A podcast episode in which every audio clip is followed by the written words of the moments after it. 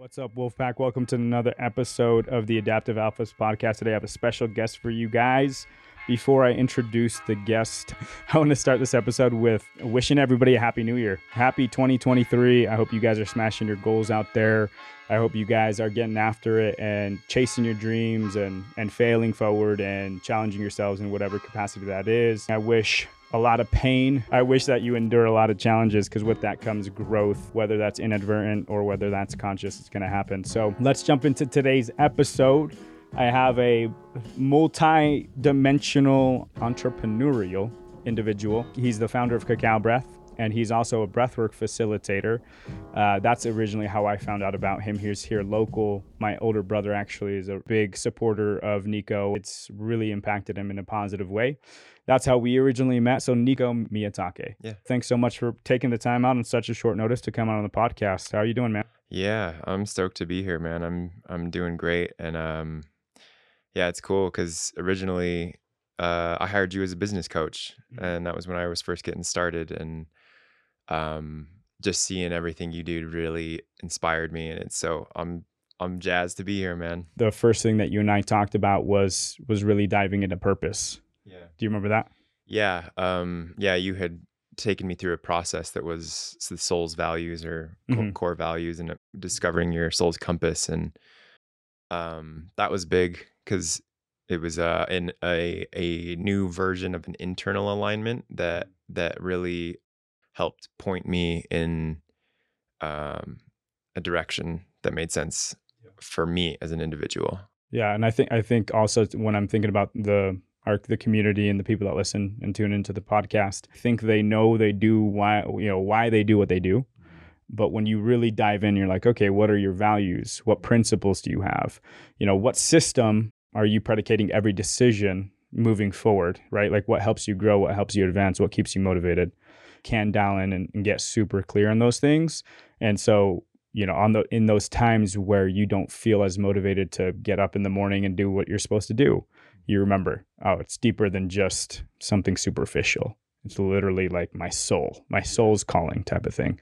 So um, going back to that moment I, I remember you got very emotional when we were doing some of that process. Do you, is that you're you're not generally like that right? Like you're generally the person that's facilitating these this emotional expressions and like people release and and really come to center right? Yeah, it was honestly, it was just so nice to be led. In the events that I lead, I'm the one doing that. And I usually am very picky about, you know, I don't go to other people's events because um, I'm sure we'll, we'll talk about why later. But uh, yeah, it was just nice to just be be led for a little bit and feel like the uh the the quality of the container and stuff like that so Yeah, yeah, that's awesome. And so let's talk about early years. What do you want to share as early contacts for them to get to know you a little bit better? I was born in Japan, lived there for about three years. Um, grew up Mormon. Parents divorced when I was about 10. I lived with my mom. Uh, my mom stopped going to church when when my parents got divorced, and so I I stopped going. I grew up without a um a male role model in my life. My my, my dad was just working, and he we were divorced, and my mom kind of um shared with me her opinions about my dad, which really shaped my young mind. And so I, I think it's just been recently in these last few years that I've I've come to have formed my own clear opinion and and see my dad for for who he is. Um, so that was huge. Um, but I grew up, you know, as a teenager, I spent a lot of time BMXing, snowboarding, longboarding with friends, like getting outside. Kind of, I was kind of an adrenaline junkie. I was I was pretty athletic, still am, and um, um, I was always fascinated and deeply incurious about uh, the unseen world, the unseen realms, and like right, you know, we call that spirituality or esoteric or whatever. And um, Not to derail you, j- just because just because I I'm getting a little bit of more nuance. Would you say that doing uh, BMXing, snowboarding, these different the sports that allowed you to really challenge yourself, do hard things, right? Like I'm, sh- I think I've seen some clips of you on, online where you're you're you're pretty good snowboarder. So would you say that's helped you really discover who you are? Like, uh, was that part and parcel of a self discovery journey, doing those sports? Um, maybe I've never thought about that to be honest with you, but what I love about it is back then I was I was I was very competitive and I always pushed myself, so I was always on this edge, you know, like like when you're when for me at least when I'm writing, it's like oh I can be comfortable and I have I have developed a certain level of skill. Um, and then there's the the the edge where you're like pushing yourself a little bit. And um I I just love that because it brings you into the present moment. So I mean, if you're not, you're gonna crash. You're gonna break a bone or something.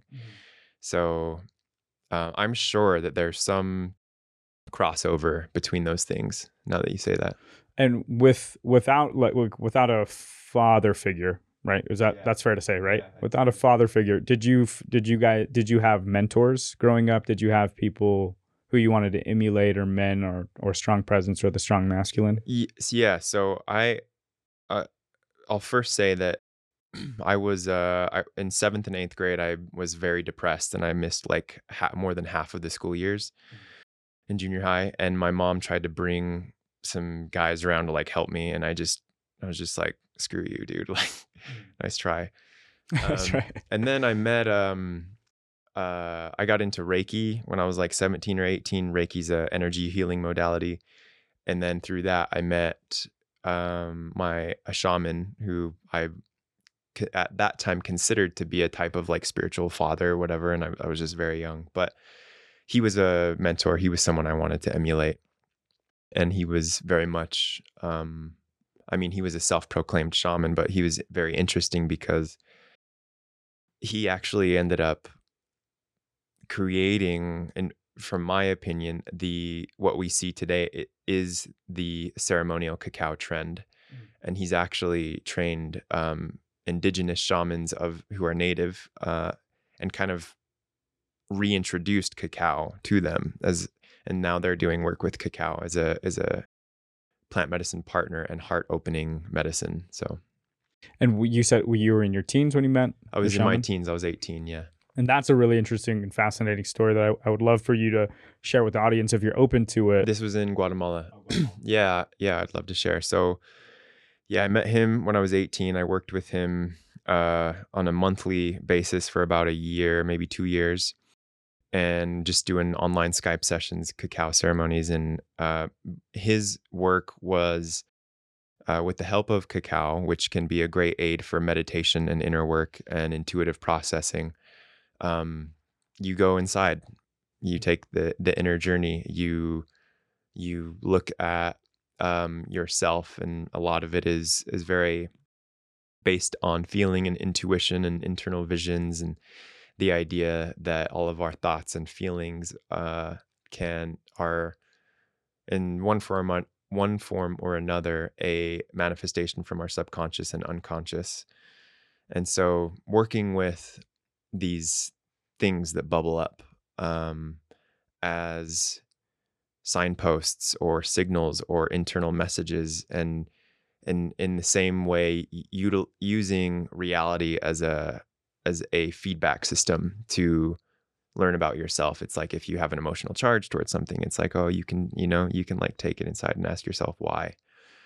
And um and to me as i've grown older that's well uh so to continue so he um and I Lake Atitlan, Guatemala was where I studied for with him for six months, and this this was a crucial time period for me. Uh, I was 21. I was like going to college. I wanted to be a naturopathic doctor or a chiropractor, so I was doing studies for that. Uh, I was working at Powder Mountain. I was snowboarding as much as I could, and he made me an offer one day. He was he was I guess he thought enough of me. He was like, "Why don't you be my scholarship student and you can come down here and study the human energy field?" And I was just like like what? Like everything in me just like jumped and I was just like, "Yeah, I'll do it." So I dropped out of college. I broke up with my girlfriend. I quit my job and I just got a one-way ticket down there. Um while I was down there, he was running three ceremonies a week. We were in you know ceremony was like four to six hours three three times a week and then the other half of the week i was apprenticing with a uh, an acupuncturist who was running a free mobile health clinic in rural parts of Guatemala where basically healthcare didn't exist. So we were using acupuncture, massage, and Reiki to treat people. And that was just so eye-opening because you you go out into these rural places where they're basically just working the land and like they work all day. They work so hard and you see all like they have all these gnarly health conditions and it's just like and they don't have anyone to help them with it. And so um it was a it was i i got steeped in that for six months you know i was doing my inner work and then i was like in service to these people the other part of the week and um it really just opened me up and uh and i, I won't say that it, like the whole thing like you know blessings come in a lot of different forms you know i think part of the blessings of that was being exposed to misbeliefs and and and um, being indoctrinated and just picking up a new ideology and running with it.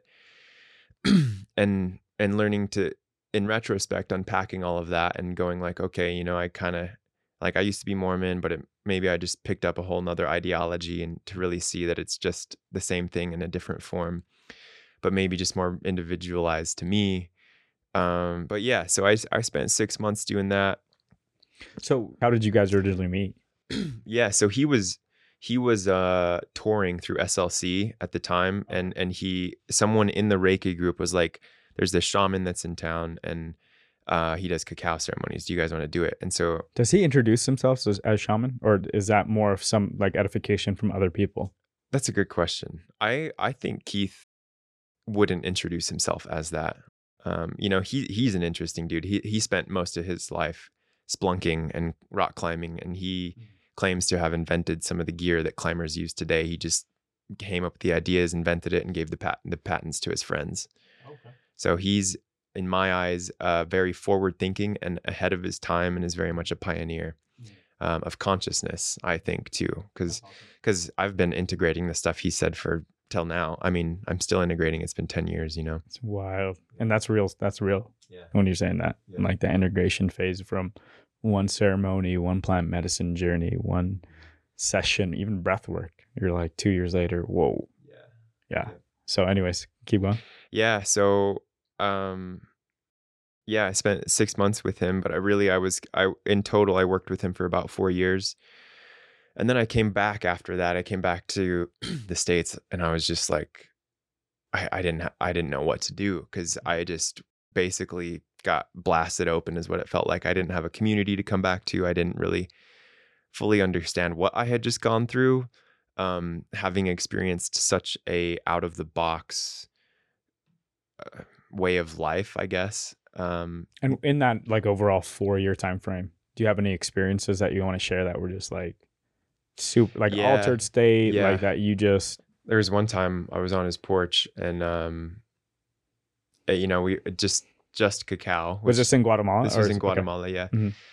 And his porch is very much kind of a group therapy setting, and he has as people are going processing through their stuff, he would often have other people help facilitate so that they could be validated or seen in their gifts or whatever.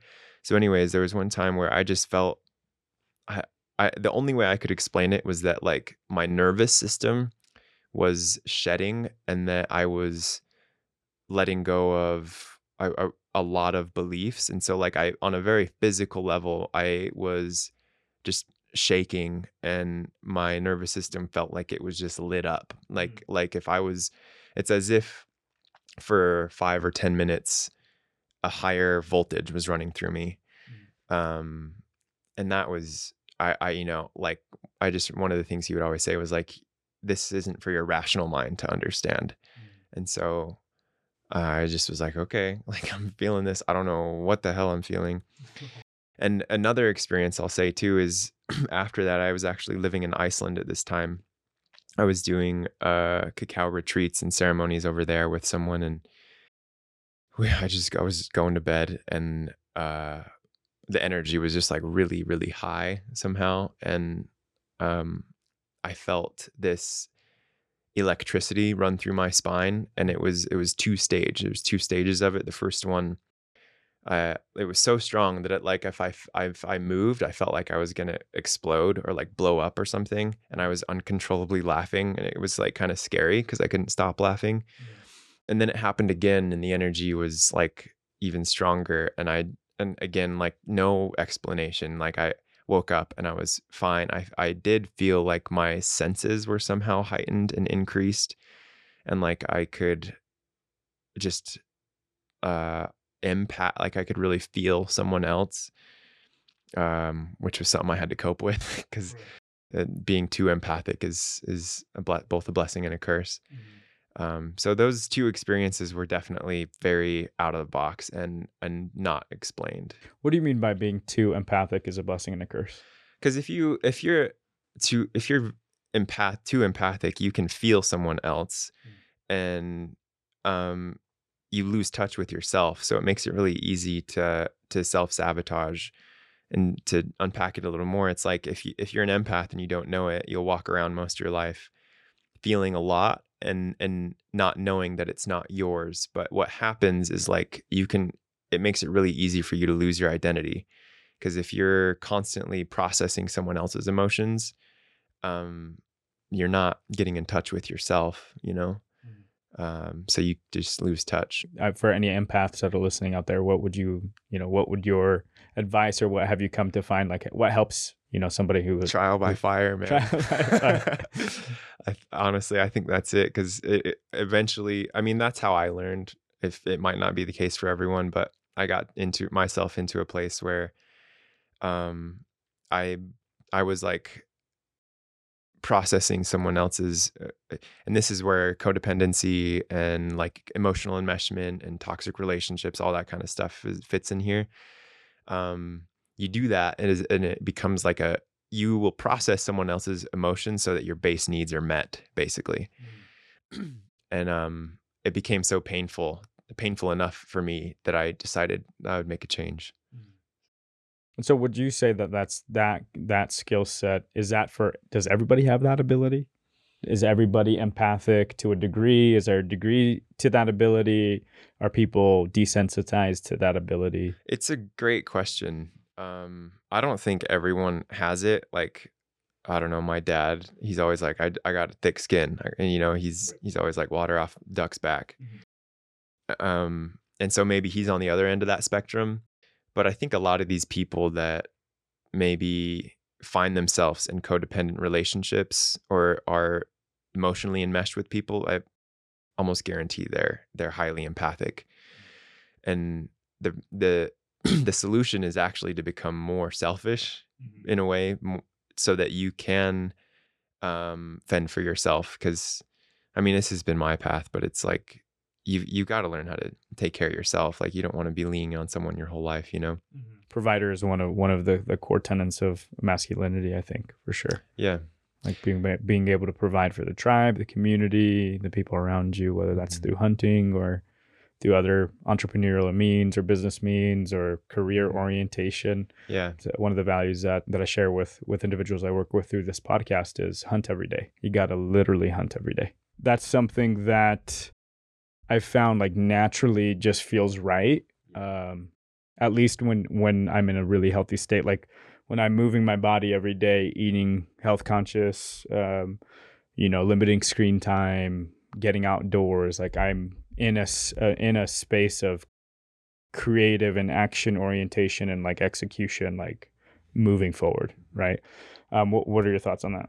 Yeah, I mean, I actually want to speak to the the devil the the other side of that or mm-hmm. at least my journey, which was like, I think in the new age, new cage community, or even some spiritual communities, there's a misbelief that like life can be easy and that you can kind of float by and that you don't have to work that much. And I totally bought into that when I was a teenager, you know, like that was part of it for me. So and I also was kind of rebelling against that very belief because I wanted to do it a different way. I wanted to prove the men of the world wrong and like right. do, do something else. Right. And yeah, just recently I've I've come to understand that like that's really what makes me feel like a man is like when I'm providing, when I'm like building shit, when I'm taking care of my own and uh and yeah, health definitely plays a part in that. And so that that I it, to speak to the the misbelief of of the how easy it is to adopt misbeliefs from spiritual teachers or gurus um man you got to watch out bro because i i was living in that for like five years and i felt like i was just pissed because I, I didn't i was like it's not working you know Yeah. and um Well, you, can't- said it best, right? New age, new cage. yeah It's, it's, like so good. TM, new age, new cage. A- And I, I think, and not to cut you off, but my mind is, oh, my mind goes to when anyone in any vertical, I feel like when like you know they call it in business, they call it snake oil salesman, right? They sell the create 10 YouTube videos, you'll get a million subscribers, and then you'll be financially free for the rest of your life. Get this five step book to launch a business and become, you know, a millionaire overnight. Like it's just this the path of least resistance. yeah And I get there's a marketing piece to it, but to a, you know whether it's ethical or not or moral morally you know okay that's uh, that's a discussion for I think on every individual basis. But in general, man, the people that gravitate towards that path of least resistance remind me of children. yeah Like what you know, I have two kids now, and if you were to put my my 11 year old and you were to put junk food in front of her and you were to put a salad in front of her nine times out of ten if nobody's there she's going to choose the junk food right? If no one's there to guide her or to help her out and make that decision she's going to choose that. The path of least resistance is sugar dopamine right? Get this instant gratification. And so that's what these even in the spiritual community that's what it reminds me of new age new cage. It's like no you can attract everything. Just you know sit in lotus pose and chill and take you know do breaths. And i just think that there's so much complexity to everything. Like is there such thing as too much meditation? And i think it always maps to your end goal right? What is your end goal? Yeah. but I, I know when i was the most focused on breath work meditation and just centeredness i was not doing any action. Yeah. And sometimes that's necessary right recalibration there's different aspects but sometimes it can become an interesting deterrent on your in, your overall life life path. It's like just like anything like too much water can drown you. Yeah. You know what i mean? And so it's like just because and this is a newer thought process i've been having. Like just just because you're doing that every day m- maybe the the step that you do need to take is that action. Yeah. Maybe that step you need maybe you need that eustress that healthy Yeah. dose of stress Yeah, I mean, uh, meditation's great. I think everyone should meditate for. However, you don't need. I don't think you need to meditate for more than an hour. You know, but to be able to reap the benefits from meditating, that's important. Um, we we were kind of having it in the talking about this in the context of like, you're not doing anything when you're meditating, and um, you, there's something happening inside, which is like you're you're I think you're adding to your happiness. You're you're establishing inner peace within yourself. Um, you're calming your nervous system. You're regulating your nervous system. Super important to know how to do that. Um, but you're right. Like it's not you're not you're not getting out there in the world when when you're meditating, and sometimes you've got you have to do that if you want to get get by it in this world. So again, like the misbeliefs about uh, that can get installed by you know gurus or teachers it's like y- you got to decide for yourself. You're i think that if you continue to take advice from everyone else your entire life you're never going to find yourself. You're never going to be happy.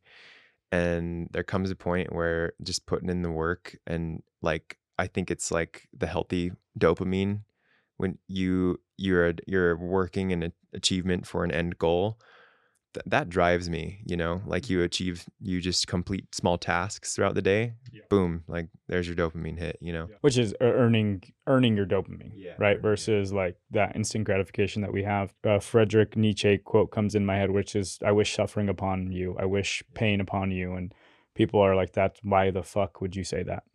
Like and it's because it, it the rest of that quote is like it makes you a person worth of value you know, a person Yeah. of value and the people that most people look up to in whatever industry or vertical have gone through so much fucking trauma, traumatic situations, life lessons, like gotten punched in the mouth over and over and over.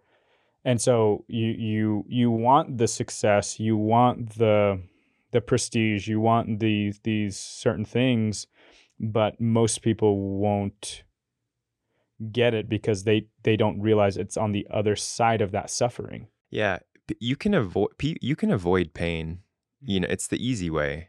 You can continue to do that. Um, and I'll, and I'll just say from my personal experience too, like going through a, a a toxic relationship was like a huge catalyst for me, and that type of pain and suffering. Like I wouldn't be where I am if it wasn't for that.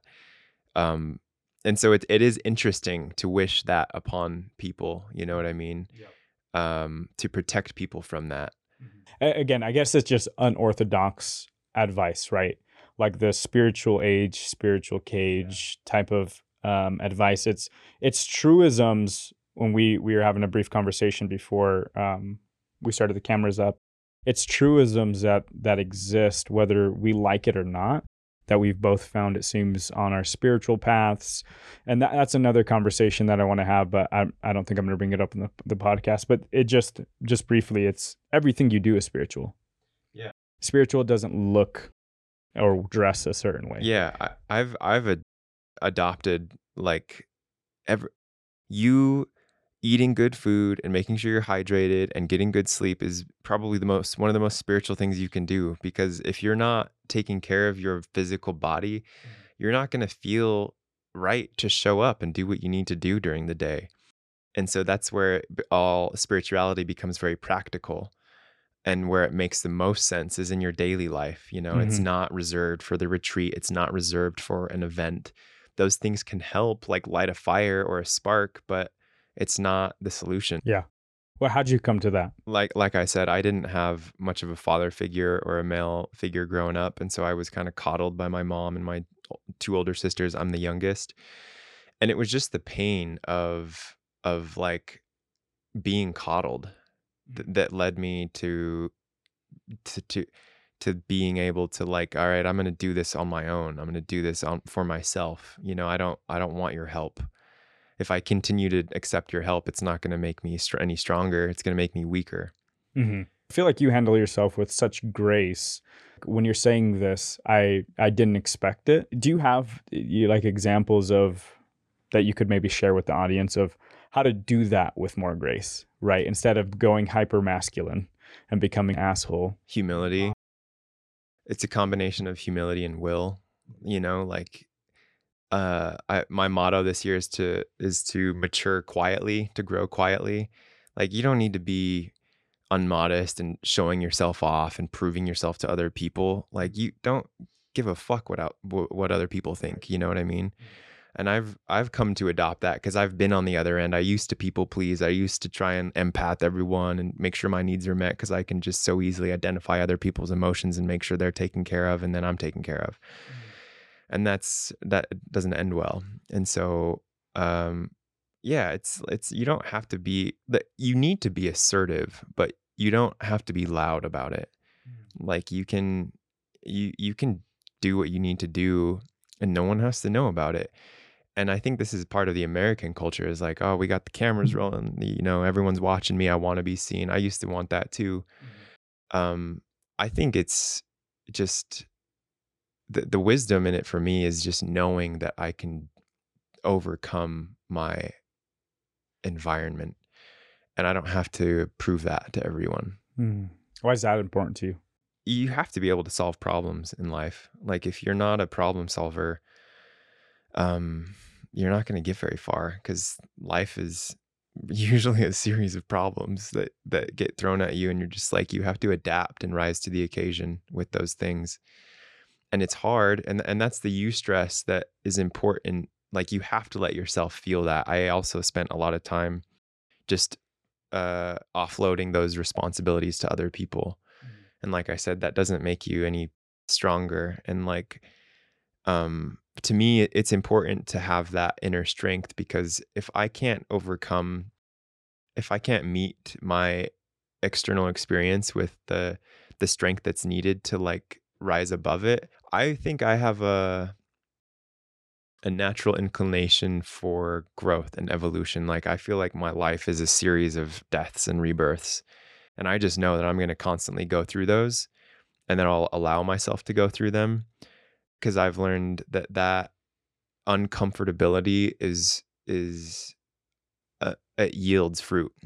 You know, there's things that you get from allowing yourself to go through that type of shit. I think that the the most beautiful lessons or the most value is extracted from those those times with the the the topic of problem solving and and when you actually are living life in a way that you're challenging yourself and pursuing interests and goals and you're every on a daily basis you're you're having to problem solve where did the interest in cacao. Where did cacao breath come up what was the journey like there? Yeah um cacao was just a tool in the tool belt. Um it was one of the first plant medicines i was introduced to. Um it definitely has a heart opening effect and a, and a, a creative enhancer. Um it gets your blood moving. It makes you happy. Um, and so i just recognize that this is something that was such a big part of my initial awakening mm-hmm. and like i knew that i could share that with the world um, having such deep experiences with it that i could package it up and and share it with with people um and and what's unique and i'll just talk about my product a little bit um, what's unique about my cacao is it's called maya cacao and so i actually got the idea from the shaman from my teacher keith um, he said that that Maya nut is a supreme synergist with cacao because it provides it's a more it's a very dense food. It's like you know it's it's heavy. Um, the seeds themselves are you think you got to think of them like little rocks because there's so much calcium and magnesium content in them. Mm-hmm.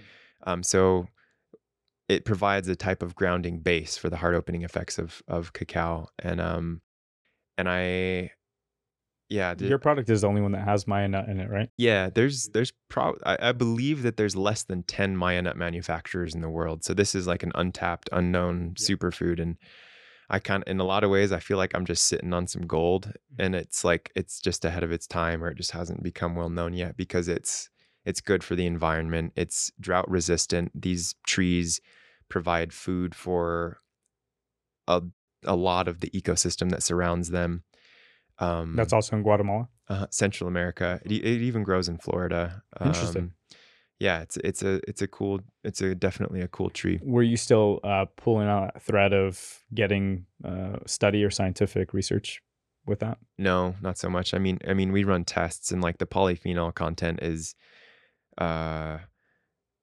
uh it's it's up there with cacao, and cacao has a lot of polyphenols and antioxidants and stuff in it. Um, so there's there's health benefits. Um, it could become a add a food additive, a baking additive that would increase the nutrition of things like flour, white flour, um, all of these alternative flours. So if we started putting that in with it, with these these flour alternatives or or gluten free things, mm-hmm. it would definitely enhance uh, the nutrition. Interesting. Yeah, it's it's it's promising, but I it's um. Where does your intuition? Where is it guiding you? Like, uh, there's so many different applications that we've talked about over the. How long have we known each other? Two years, a year? Two years almost. About two years. So over the last couple of years, we've talked about the different potentialities for the Maya nut. It's kind of catching on as a coffee alternative. Okay. Um. So there's that. Uh, aside from that, I I would, man, if it could uh get into I mean it's a it's an untapped food source like it's growing already like the stuff that I get it's it's wild harvested and it's it's it's taken care of we do tests on it we make sure there's not any like bad molds or things like this and I just think that it, I don't know its potential. I think that's what excites me about it. I I'm kind of in the flow with it, you know. Um, You're just open to anything. Yeah. So that's that's a little bit of the background with the Maya cacao. Yeah. You distribute online, right? So people can go to your website. What's your website? Uh, cacaobreath.com. Cacaobreath.com. And you use that as uh, at your to start every breath work. Yeah, I serve it before breathwork class. Um, I, you know, a big part of the a cacao ceremony for me is just educating about the history of cacao and the health benefits of it.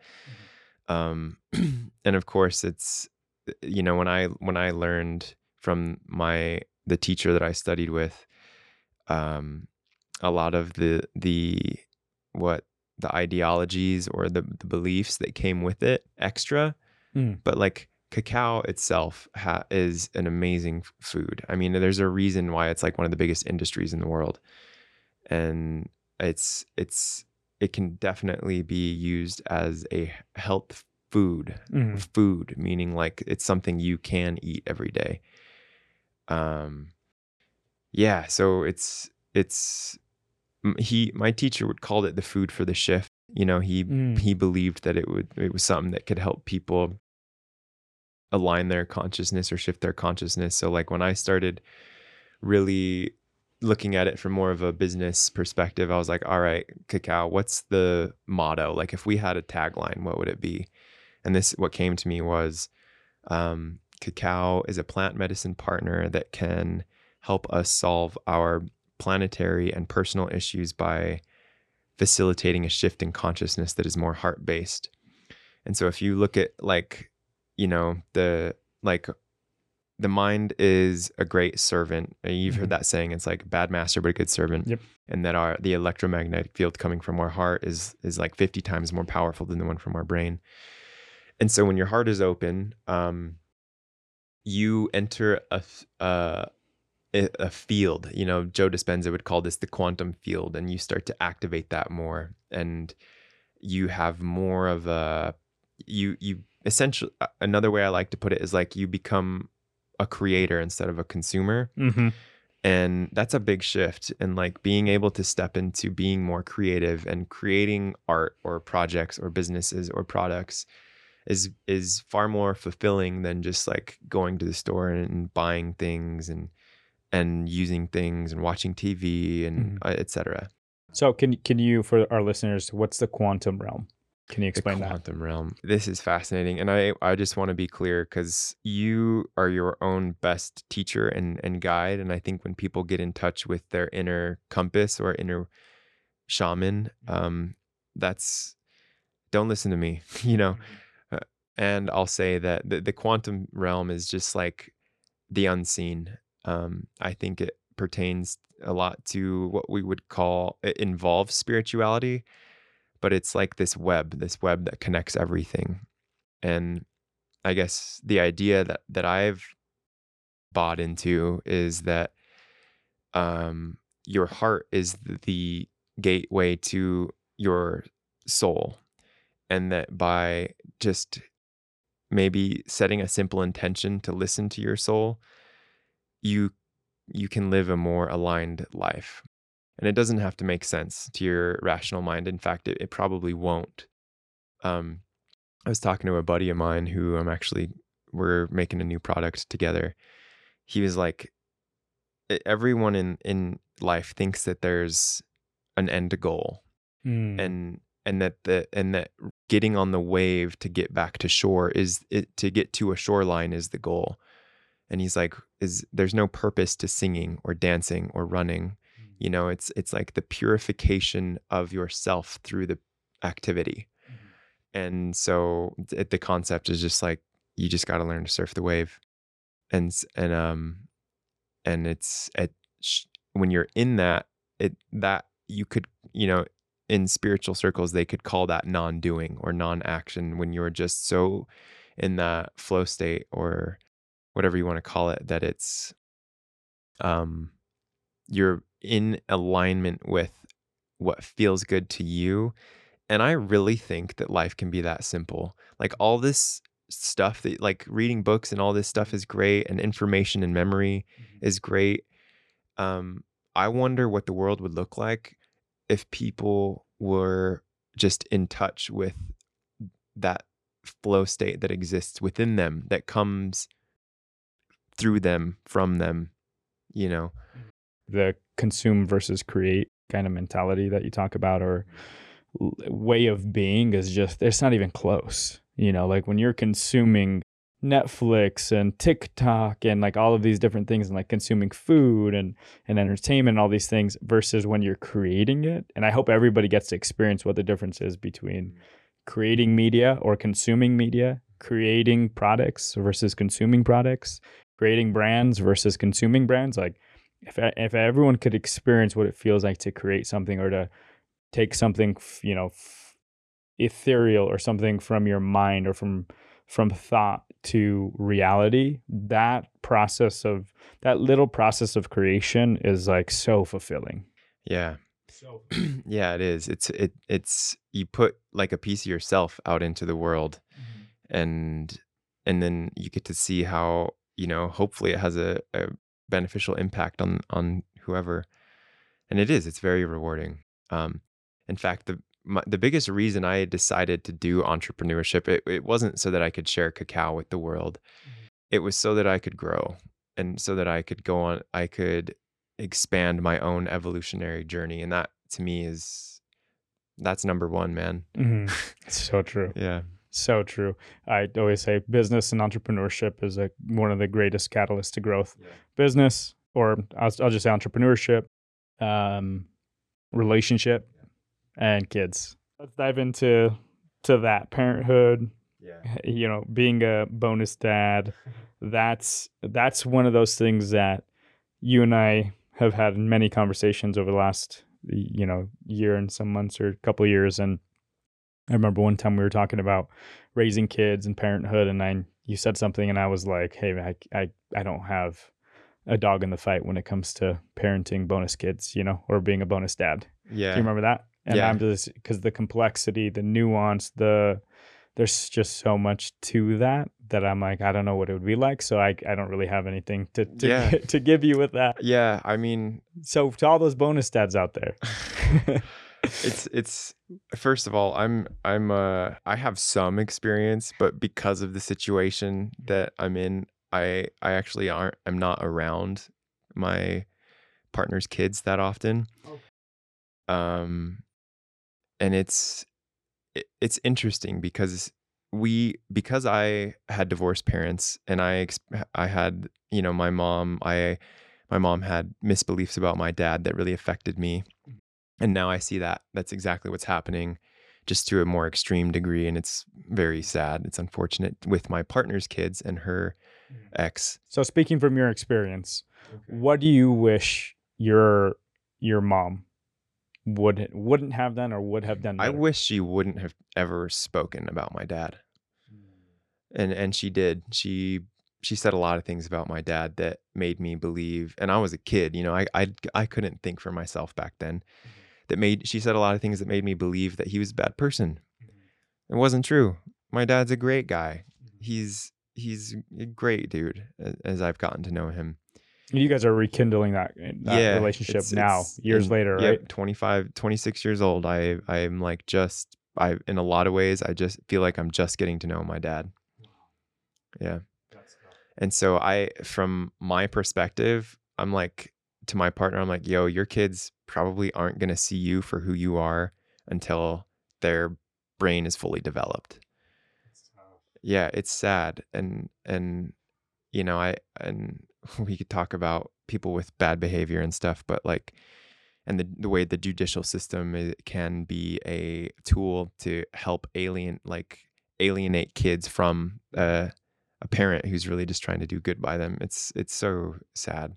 So, so for all, all the co-parents out there, right? All the bonus dads, bonus moms, the, it seems like the lesson that, that just from hearing what you've told me and a little bit on and off the podcast was, treat your the person that even though you're not in a relationship with you guys are raising this human together right you don't need to overly you know praise somebody that you're no longer like in a relationship with but you also don't need to demonize or tear that person down because what you just said was and now you're living real time through that is that you're fi- finding out who they really are on your own mm-hmm.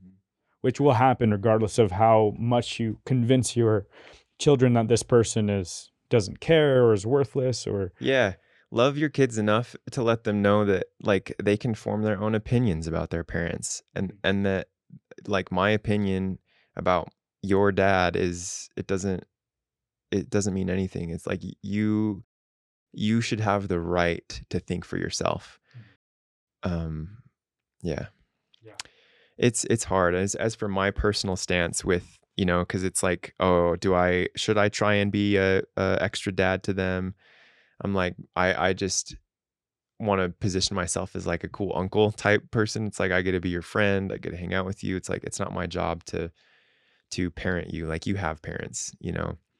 Um, so when I am when I have been around them, I've just tried to be supportive and kind and, and like have fun. Really, I think that's one of the best things. I don't have my own kids, but like mm-hmm. if I had kids, I would want to have fun with them because that's what kids are supposed to do. Kids are supposed to have fun, you know. Once they're like older and they start becoming a young adult, like maybe then you can you can work harder at like teaching them some things. Yeah. Yeah, I like that Einstein quote that says that the highest form of intelligence is play. Mm-hmm. So true. Yeah. It's so true. Yeah, parenthood is an, another one of those catalysts for growth for sure. Having yeah. kids. I want I wanted to talk about uh, being the extra dad mm-hmm. and co-parenting okay. rather than breath work. Okay. Because bre- breath work and going to like breath work events is not real life. Mm-hmm. Like if you get into a relationship with someone and you have kids with them, like that's real life. That's a that's a consequence you're going to deal with for the rest of your life. And if we're talking about um spirituality, like like learning to deal with your situation mm-hmm. is is more spiritual maybe breath work could help you cope and like bring you to these times of clarity but you know in the in the situation i see my partner in like you got to go to court you got to come up with the money to go to court mm-hmm. you got to come up with the inner strength to to fight in court if that's what your best thing is and that's hard bro mm-hmm it's easy to go pay 50 bucks and go to a breathwork class. Mm-hmm. Anyone can do that. Like, yeah, so true. So real. And uh, you're you're one of the the few facilitators that will admit that, right? Because the, everyone wants to make a profit or or have people come to their breathwork um, class, and but it's just real. It's real. It's raw. Yeah. And I think that's why you and I have connected and stayed connected over the years. You may be transitioning into taking uh, one-on-one clients, working, which I think is a natural evolution, right? Just getting more of a data point, becoming this more holistic person. What does that look like? What would your ideal client be for anyone listening that may be looking for somebody with your skill set? My ideal client is someone who's they're committed to their own growth without any kind of fluff like they they the, the they already know what real work is and that mm-hmm. it takes a level of perseverance and, and and grit and will it's not like these fluffy standards that are like the shit you see on Instagram. It's like buy my e-course book and you'll blah, blah, blah, blah, blah. It, mm-hmm. it's it's like what what are you doing with your time throughout the day and and like how committed are you to you know if you come to me and you're like I want to get fit, you know, it's like okay well are you still like drinking soda are you still eating fast food every day because if you like if you are i'm not gonna work with you seriously yeah um, baseline you still drinking you still yeah yeah yeah so people that are already on their health journey people that are already on their uh at the beginning of their entrepreneurial path and maybe they need some help like coaching or building a website or with like graphic design or just someone to hold them accountable and um i life is is like it's what happens to you when you're not ready for it. You mm. know like i just got better i just healed up from being sick for like a week and a half with the flu mm-hmm. i wouldn't feel good enough to really do anything i mean i tried and i pushed myself to to do things but sometimes you just like when you're sick like that you just got to chill and rest. Mm. Like life is just life has lessons to teach you. Mm. And if you're not receptive or humble enough to learn from what life has to show you, then I don't want to work with you. All right, facts. Where can people find you? Instagram is Cacao Breath. Uh, I have a Facebook. It's just my name, Nico Miyatake. Yeah. Okay, Wolfpack, I appreciate you tuning in today. If you're watching this on YouTube, uh, like and subscribe. If you are listening, go to the YouTube channel, like and subscribe. I've got a ton of content coming out this year, a lot of guests. Um, we're double downing. My goal for this, uh, for 2023, is to become the number one men's development or self development podcast in the world. And that is a big goal. So, with that, uh, I'm gonna need a lot of you guys to start subscribing because you're watching, but you're not subscribing.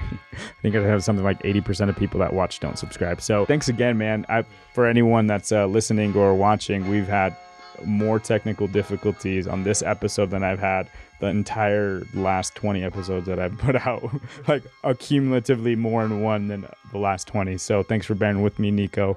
Appreciate you taking the time out, and uh, I hope you guys got some value today. Peace.